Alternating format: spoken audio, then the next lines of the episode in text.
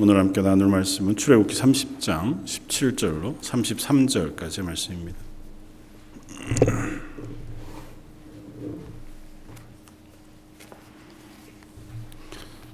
출애굽기 30장 17절로 33절까지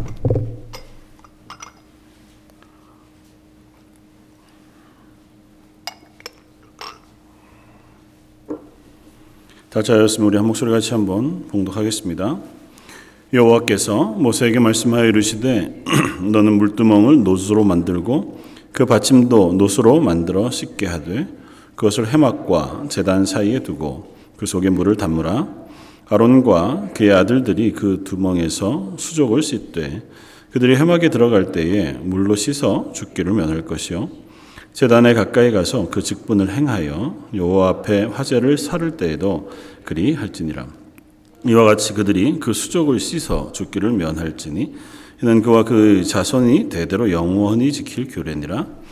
여호와께서 모세에게 또 말씀하여 이르시되 너는 상등 향품을 가지되 액체 모략 500세겔과 그 반수의 향기로운 육개 250세겔과 향기로운 창포 250세겔과 계피 500세겔을 성소의 세겔로 하고 감낭기름 한 흰을 가지고 그것으로 거룩한 관유를 만들 때 향을 제조하는 법대로 향기름을 만들지니 그것이 거룩한 관유가 될지라.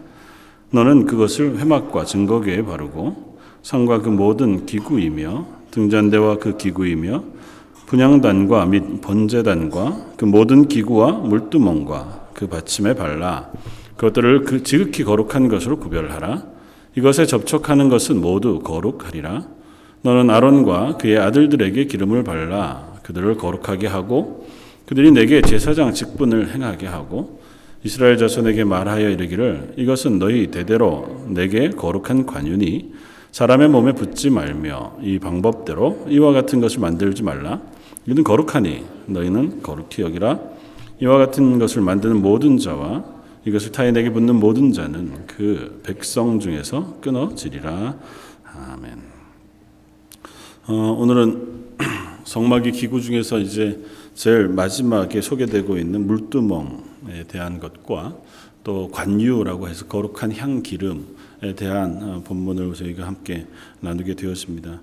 어, 이 물두멍이라고 하는 것은 어, 나중에 이제 솔로몬의 성전에선 바다로 이렇게 어, 표현되어진 놋으로 만든 커다란 물을 담아두는 대야와 같은 그러니까 굉장히 큰 크기로 되어져 있고 오늘 본문에는 그냥 그것에 대해서 다른 표현이 없이 물두멍을 놋으로 만들어라 그리고 받침대도 놋으로 만들어라고 하는 표현 이외에 아무것도 없습니다. 그래서 정확하게 어떤 모양인지 어떤 크기인지에 대해서 어, 알려주지 않아요. 그래서 어, 뭐 다양한 형태의 뭐 그림들을 볼 수 있는데 아마 하나님께서 모세에게 말씀하시고 이스라엘 백성에게 말씀하셨을 때는 조금 더 분명하게 그 물두멍에 대한 식양을 알려주셨겠다고 생각할 수 있습니다. 왜냐하면 모세를 통해서 하늘의 성전, 하나님이 계신 하늘의 성전을 보고 그 모형대로 이 땅에 성막을 만들게 하셨으니까 하나님 보여주신 모양 혹은 어, 모습이 있었을 것이라고 충분히 이해할 수 있고요.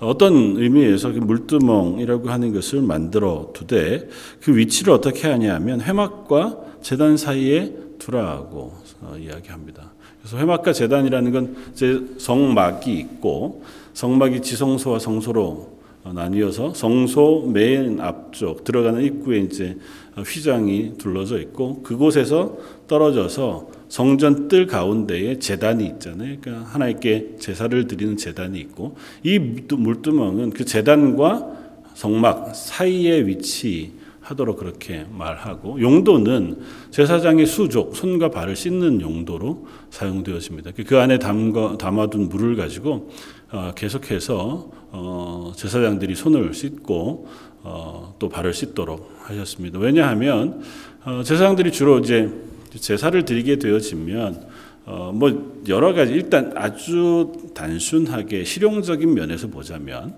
제사장들이 어, 그곳에서 제사를 드리는 동안 끊임없이 피를 만지게 되어질 터이고 피를 드리게 될 터이고 어, 그렇게 되어질 때에 아마 어, 그 모양 그대로 어, 하나님 앞에 나아가지 않도록 하게 하기 위해서 씻도록 그렇게 말씀하신 것 같고 오늘 본문에는 이렇게 씁니다. 그들이 회막에 들어갈 때에 물로 씻어 죽기를 면할 것이요. 또 재단에 가까이 가서 그 직분을 행하여 요 앞에 화제를 사를 때에도 그리할지니라. 그 그러면서 대단히 어, 강력한 말씀을 하세요. 그것 씻지 않고 어, 성막 안에 들어가게 되거나 성막 안에 있는 향단에다가 향을 피워 하나님의 제사를 화제를 드릴 때에도 어, 씻지 않은 채로 들어가면 죽게 될 것이라고 명 말씀하세요. 어, 그러니까 이 물두멍에 손을 씻는 행위가 어, 그저 그냥 깨끗게 하기 위해서 묻은 피를 씻어내는 형태의 기능만 있는 것이 아니고 하나님 앞에 나아가는 그리스도인 하나님의 백성들을 향하여 하나님께서 가르치고 계신 어, 교훈이 있겠다고 하는 사실 우리가 짐작해 볼 수 있습니다. 마지막에 보면 21절 이렇게 씁니다. 이와 같이 그들이 그 수족을 씻어 죽기를 면할지니 이는 그와 그의 자손이 대대로 영원히 지킬 규례니라. 이건 변하지 않아요. 꼭 해야 될 일이고 또 이것은 생명과 연결되어진 일이라고 하는 사실을 어, 선언합니다. 어, 제사장들에게 어, 이 물두멍은 하나님 앞에 나아가는 자세와 관련되어져 있는 것 같아 보여요. 그 제사를 드리는 바깥에서 재단에 제사를 드리거나 재물을 각을 뜨거나 하는 그 모든 행위 때에 그들이 하나님 앞에 이스라엘의 백성의 죄를 들고 재단에 올라가 속죄하잖아요. 그렇게 한 그들이 또 성막에 들어갈 때는 손을 씻고 발을 씻고 다시 성막 안으로 들어가게 되어져 있고 또 특별히 대속제일에 대제사장이 지성소 안으로 들어가서 하나님 앞에 설 때에는 훨씬 더 그래서 음, 우리가 역사의 기록을 보면 어, 가끔 말씀드렸죠 일주일 동안 계속해서 반복하여 어, 자기를 위하여 속죄 제사를 드리고 손과 발을 씻고 또 어, 하는 행위들을 대제사장이 계속 반복해서 마지막 어, 그 하나님의 대속죄일에 지성소에 들어갈 때에는 어, 그가 그의 죄에 대한 모든 어, 여지들을 하나님 앞에 회개하고 그렇게 하나님 앞에 나아가는 것을 봅니다. 그런 의미에서 물두멍은 이 재단과 굉장히 밀접하게 연결되어 있는 것이겠다고 하는 것을 짐작할 수 있습니다. 재단은 뭐 하는 거예요? 우리의 죄를 하나님 앞에 속 죄하는 겁니다. 그 불로 태워드림으로 내 생명이 죽어야 할 사람인 것을 고백하며 속죄의 제사를 드리는 거잖아요. 물두멍은 뭡니까? 같은 의미를 갖습니다. 그러니까 어, 물두멍은 우리의 죄를 씻는 의미를 가져요. 물로 그 몸에 거룩하지 않은 것들을 씻어내므로 회막 성막 안에 들어가서 하나님을 만날 때 특별히 향단에서 향을 드리거나 성소에 들어가서 하나님 앞에 설 때에 그가 그 모든 삶을 하나님 앞에서 거룩하게 정결하게 하고 나아올 것을 요구하시는 것이죠. 제사를 드리는 것으로 속죄가 돼요. 그럼에도 불구하고 하나님은 한 번 더 말씀하시는 것이 물두멍에서 씻으라는 것입니다. 이게 무슨 의미가 있을 것이냐는 겁니다. 저 여러분들에게는 어떤 의미가 있을까요? 이것은 예수님이 어, 잡히시던 날 밤에 성만찬을 행하시기 전에 그 중에 식사를 하시던 중에 허리에 수건을 두르시고 제자들의 발을 씻어 주십니다. 어, 베드로가 아니요, 저, 저는 예수님이 발을 씻어 주시는 것을 감당할 수 없습니다. 어, 그 얘기하니까 예수님께서 뭐라고 말씀하세요? 네가 발을 씻지 않으면 넌 나와 상관이 없다. 그러면 저 발만 말고 온몸을 다 씻어 주십시오. 그러니까 예수님 뭐라고 말씀하세요? 이미 죄사함을 받은 자는 발만 씻으면 된다는 거죠. 다시 목욕할 필요가 없다. 그 말씀하시면서 그 발 씻는 것을 회개와 연관하여 말씀해 주세요. 그러니까 오늘 본문의 물두멍은 그것과 우리가 연결해 생각할 수 있습니다. 이미 하나님의 백성이 됐어요. 이스라엘 백성들은. 그리고 속죄의 제사를 드리면 하나님 앞에 제속함을 받습니다. 제사장들도 그렇고. 그 제사장들은 그렇게 하나님 앞에서 어, 부르심을 받고 거룩해진 사람들이지만 그러나 여전히 우리는 이 땅에 살아가면서 죄인인 채로 살아갑니다. 그래서 끊임없이 하나님 앞에 나아갈 때에는 우리의 조그만 죄들까지 다 회개하고 돌이켜 나아가는 것이 필요합니다. 그것을 성, 신학적인 어, 용어로 설명하자면 성화의 단계에 해당한다고 얘기할 수 있어요. 이미 구원은 받았습니다. 그리고 하나님 앞에 예배하러 나아갈 자격을 얻었어요. 그러나 하나님 앞에 나가서 예배한다고 하는 건 하나님과 교제하여 그 하나님의 백성됨을 누리는 거잖아요. 그러니까 그 성막 안으로 들어가 향단에 향을 올리는 것이 지난주에 기도하는 것이라고 표현했잖아요. 그러니까 하나님 앞에 올라가 하나님께 기도하며 하나님과 교제하는 자리에 서기 위해서는 끊임없이 우리가 내 죄를 회개하고 돌이켜 하나님 앞으로 나아가기 위하여 거룩한 정결한 사람으로 서는 것이 필요하다는 거죠. 물론 우리는 단번에 예수 그리스도의 보혈의 피로 구원을 받았기에 영원히 하나님의 백성에서 떨어지지는 않습니다. 그리고 우리는 여전히 이 땅을 살아가면서 그 구원의 언약 가운데 살아가기는 해요. 그럼에도 불구하고 예수님께서 베드로의 발을 씻이, 씻으셨던 것처럼 우리는 여전히 이 땅에서 살아가면서 발에 죄를 묻히고 살아가는 존재들이라는 거죠. 성숙해 가고 성화되어져 가지만 여전히 우리는 매일마다 반복하여 범죄하고 실패합니다. 그리고 그 범죄와 실패를 하나님 앞에 나아갈 때에 회개하고 나아가야 한다는 것입니다.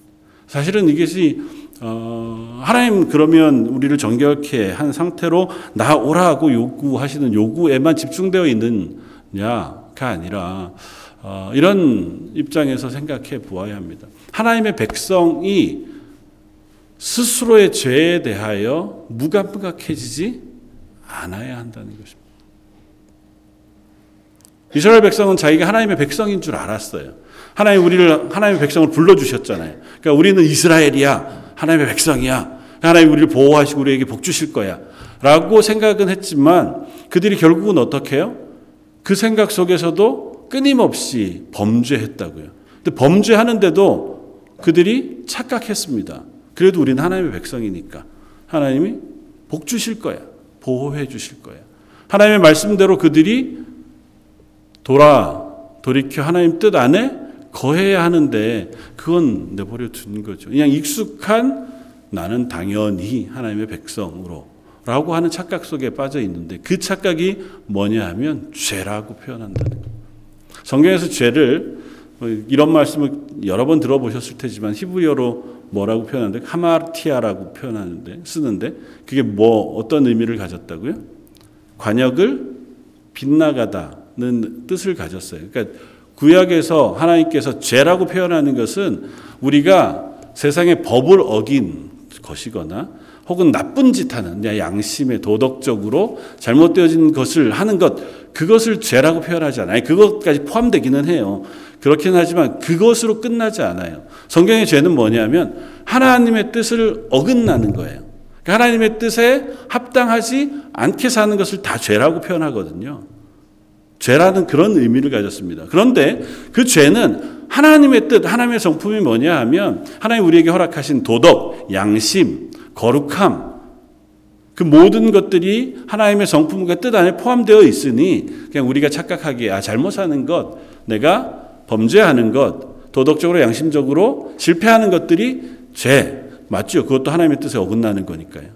그러나 그것만이 아니라 내가 그리스도인으로 하나님 앞에 설 때 하나님의 뜻 안에 있지 못하고 하나님의 거룩하심 앞에 서지 못하고 있는 것까지를 다 하나님 죄로 말씀하고 계시다는 그래서 그 죄를 인식하는 게 필요해요. 내가 하나님의 백성으로 살아갈 때에 그 죄에 대한 감각이 필요해요.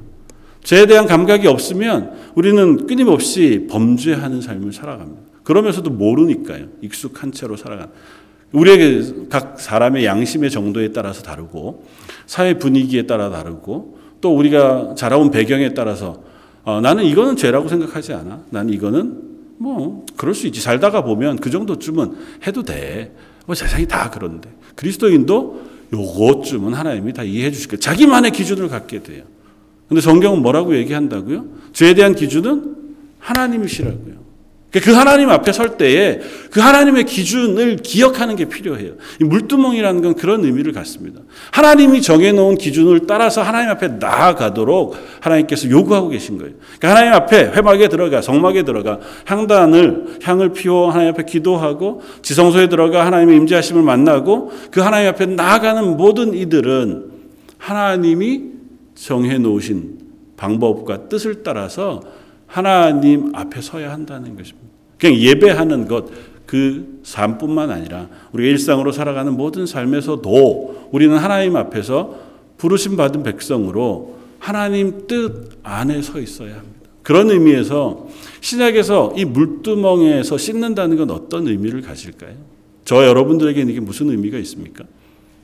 우린 제사장이 맞습니까? 네, 맞습니다.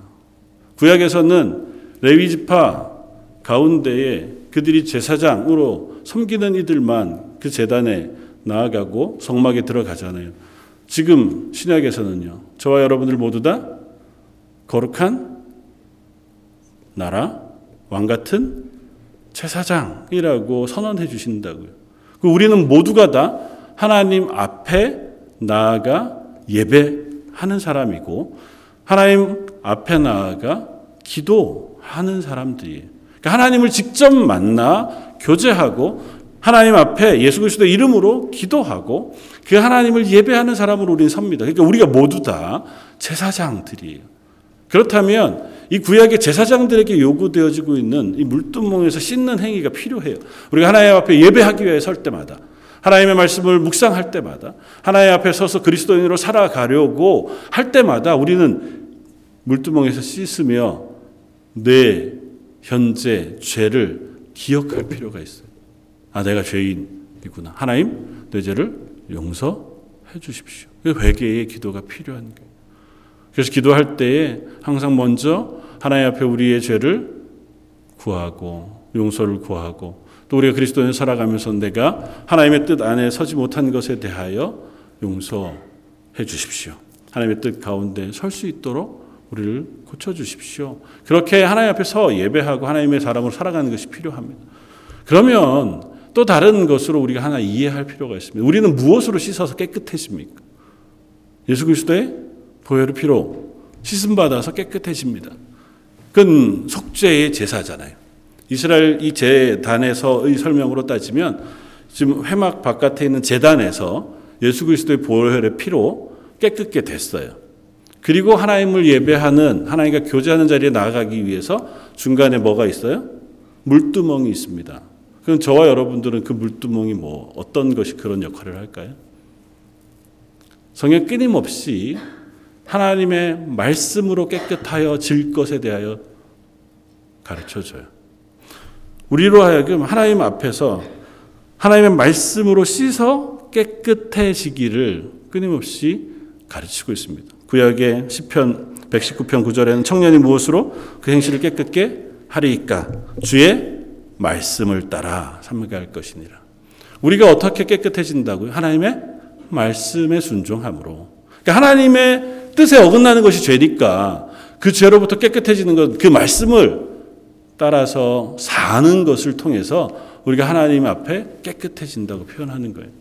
에베소서 5장에서도 우리가 물로 씻어 말씀으로 깨끗하게 하사 우리를 거룩하게 하시고 예수님께서 우리를 향하여 허락하신 그 구원의 은혜에 대하여 설명하면서 교회가 하나님 앞에서 어떻게 살아야 할 것인가를 이렇게 설명합니다. 남편들아 아내 사랑하기를 그리스도께서 교회를 사랑하시고 위하여 자신을 주심같이 하라. 이는 곧 물로 씻어 말씀으로 깨끗하게 하사 거룩하게 하시고 하나님께서 교회를 또 우리를 그리스도인으로 되게 하신 것은 물로 말씀으로 씻어 깨끗하게 거룩하게 하셨다고 표현해요. 그러니까 우리가 물로 씻는 행위는 다른 것이 아니에요. 하나님의 말씀을 통해서 나를 점검하는 겁니다. 확인하는 것이고 그 말씀에 따라 하나님 앞에 서기 위해서 애써 가는 거예요. 그래서 회개하는 회개 기도뿐만이 아니라 우리가 이 땅에서 그리스도인으로 점점 성화 거룩해져 가는 그 모든 자리가 우리가 하나님 앞에 물두멍에 씻어 하나님의 존전 앞에 교제의 자리를 나아가기 위한 우리의 자세가 될 수 있다는 겁니다. 그러니까 그리스도인은 예수님의 보혈 피로 난 구원받았습니다. 끝. 이제는 나는 영원한 생명을 얻었으니 난 구원받았습니다로 끝나지 않는다고요. 구원받았음에도 불구하고 여전히 죄인인 육신을 가지고 살고 현실 가운데서 끊임없이 실패도 하고 넘어지기도 하고 범죄하기도 합니다. 그러면 그 죄를 다시 예수님이 십자가에 달려 속죄하시는 것이 아니고 하나님의 말씀에 비추어 내 죄를 회개하고 그 말씀을 따라 순종하여 살아가기 위하여 그 앞에 서는 것이어야 한다는 거죠. 그래서 말씀을 읽는다는 건 하나님의 뜻을 아는 거예요. 그리고 하나님의 뜻을 안다는 건 그 하나님의 뜻대로 나의 삶을 맞추어 그 말씀이 내 발에 빛이 되고 내 길에 아, 내 발에 등이 되고 발에 어, 우리의 길에 빛이 되는 그와 같은 삶을 살아가는 삶을 사는 것이 바로 그렇다. 어, 그리고 나서 22절부터는 거룩한 기름, 관유라고 하는 것에 대한 설명을 하는데 여기에도 맨 마지막에 보면 어, 이 같은 것을 만드는 모든 자와 이것을 타인에게 붓는 모든 자는 그 백성 중에 끊어 지리라 그렇게 말씀하시므로 이 관유에 대해서도 대단히 엄격한 말씀을 하세요. 그러면서 관유는 뭐냐? 관유는 기본적으로 성전 안에 성막 안에 있는 모든 기구들 어, 그것들에서 발라서 그것들을 거룩하게 하는 역할을 해요. 어, 향기로운 냄새가 나는 기름들이어서 뭐 실용적으로 생각하면 그 재단은 계속해서 피가 뿌려지고 어, 또 드려지고 하는 거잖아요. 안에 있는 심지어 지성소 안에 있는 어, 그 어, 증거계 언약계 위에 어, 속죄 속까지 피를 뿌리잖아요. 그러니까 그것들이 끊임없이 계속 반복되어지면 피 냄새가 가득할 터이니 이 관유를 통해서 그 향으로 그것들을 정화하고 덮어주는 역할을 아마 하게 하셨을 거예요. 어, 그러나 이것은 영적으로 또 다른 의미를 갖습니다. 그건 뭐냐면 이 기름을 발라서 거룩하게 하라는 것입니다. 오늘 본문에는 그렇게 씁니다. 어, 25절에 그것으로 거룩한 앞에 이제 몇 가지를 섞어 이렇게 저렇게 향유를 만들어라 하고 만들, 말씀하시면서 그것으로 거룩한 관유를 만들 때 향을 제조하는 법대로 향 기름을 만들지니 그것이 거룩한 관유가 될 것이다. 이 표현을 거룩한 향기로운 기름이 될 것이라고 표현해요. 그리고 그것을 바르라고 표현합니다. 성막 안에 있는 모든 성막, 회막과 증거궤 그리고 상과 모든 기구, 등잔대와 그 기구, 분향단과 번제단과 그 모든 기구, 물두멍과 그 받침 그것까지 다 바르라. 왜냐하면 그것을 바름으로 그것을 거룩하게 하라는 것입니다. 물론 하나님이 계시니 거룩하죠, 당연히. 그러나 그걸 바름으로 이스라엘 백성들이 볼 때에 아 저것이 거룩한 하나님의 예배 처소, 하나님의 제사하는 기구들인 것을 드러내게 하라는 것입니다. 그래서 이건 따로 만들거나 다른 용도로 쓸 수 없어요. 가져다가 자기 집에 무엇인가를 발라서 아 이것도 거룩하게 만들어 그럴 수 없다는 거예요. 그렇게 하면 다 어떻게 해요? 죽을 것이라고요. 이건 온전히 성막 안에서만 사용되어져야 하는 것이고 또 다른 한 가지 종류로 쓰여지는 건 뭐냐면 제사장에게 바르는 거예요. 백성들 중에는 하나님 앞에 서서 예배하는 제사장들만 그것들을 바르게 합니다. 29절 그것들을 지극히 거룩한 것으로 구별하라 이것에 접촉하는 것은 모두 거룩하리라고 표현하고 나서 너는 아론과 그의 아들들에게 기름을 발라 그들을 거룩하게 해라.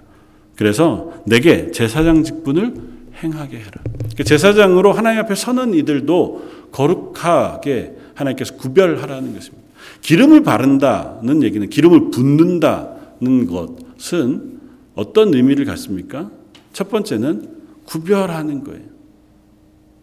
바른 것과 바르지 않은 것, 부은 것과 붓지 않는 것을 구별하는 겁니다. 또 하나는 위임의 성격이 있습니다.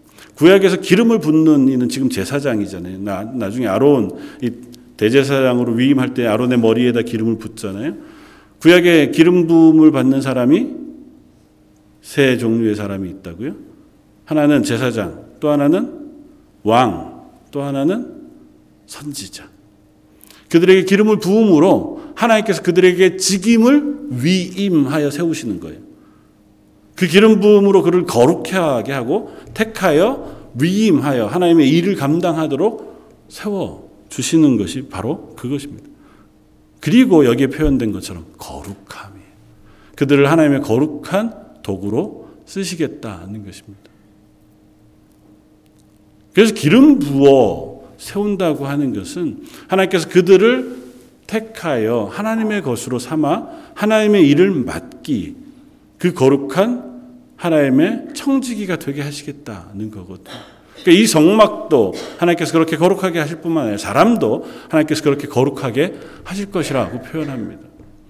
신약에서는 이 기름 부음이라고 하는 표현을 어떻게 씁니까?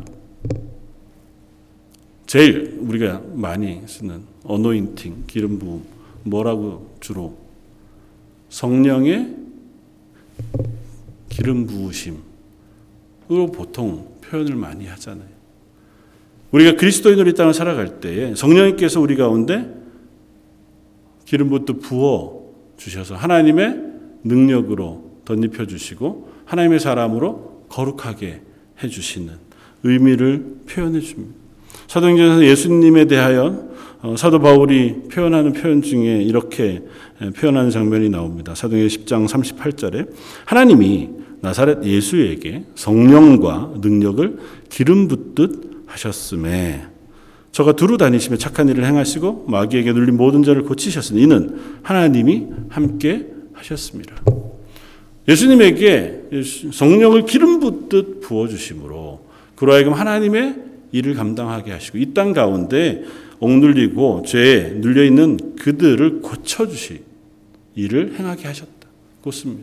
그리고 그것에 기름 부으심을 통하여 하나님이 함께 하셨다. 그렇습니다.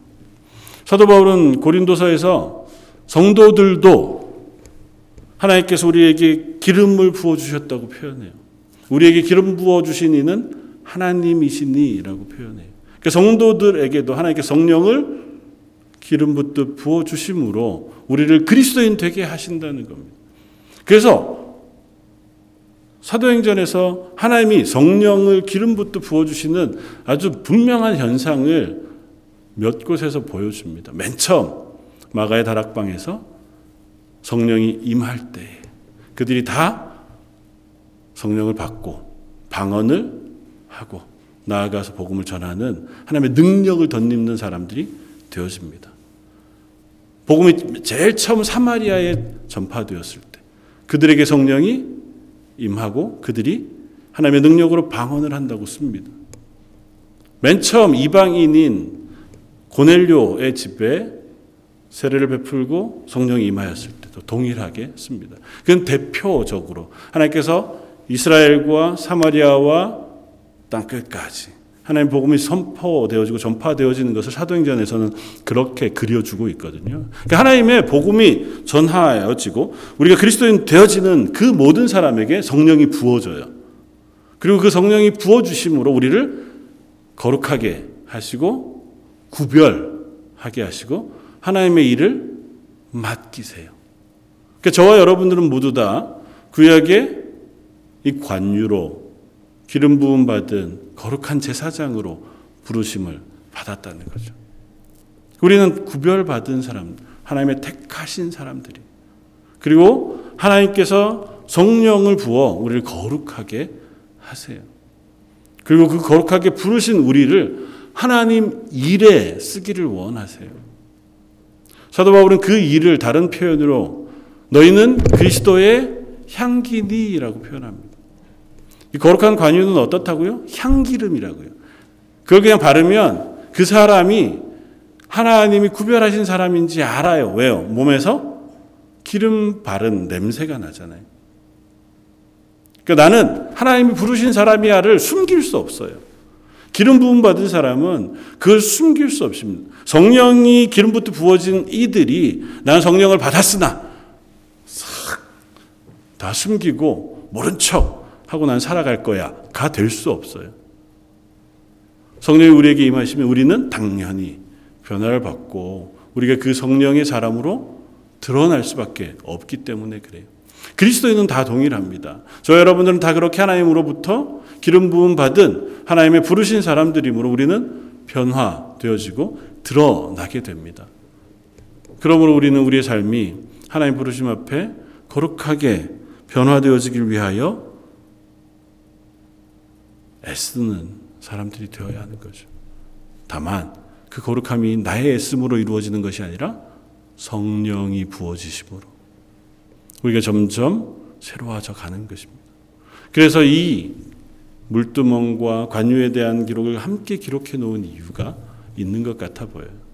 우리는 끊임없이 회개하고 우리의 죄를 씻어 하나님의 거룩하심 앞으로 나아가야 할 사람들인데 우리 힘으로 할 수 없어요.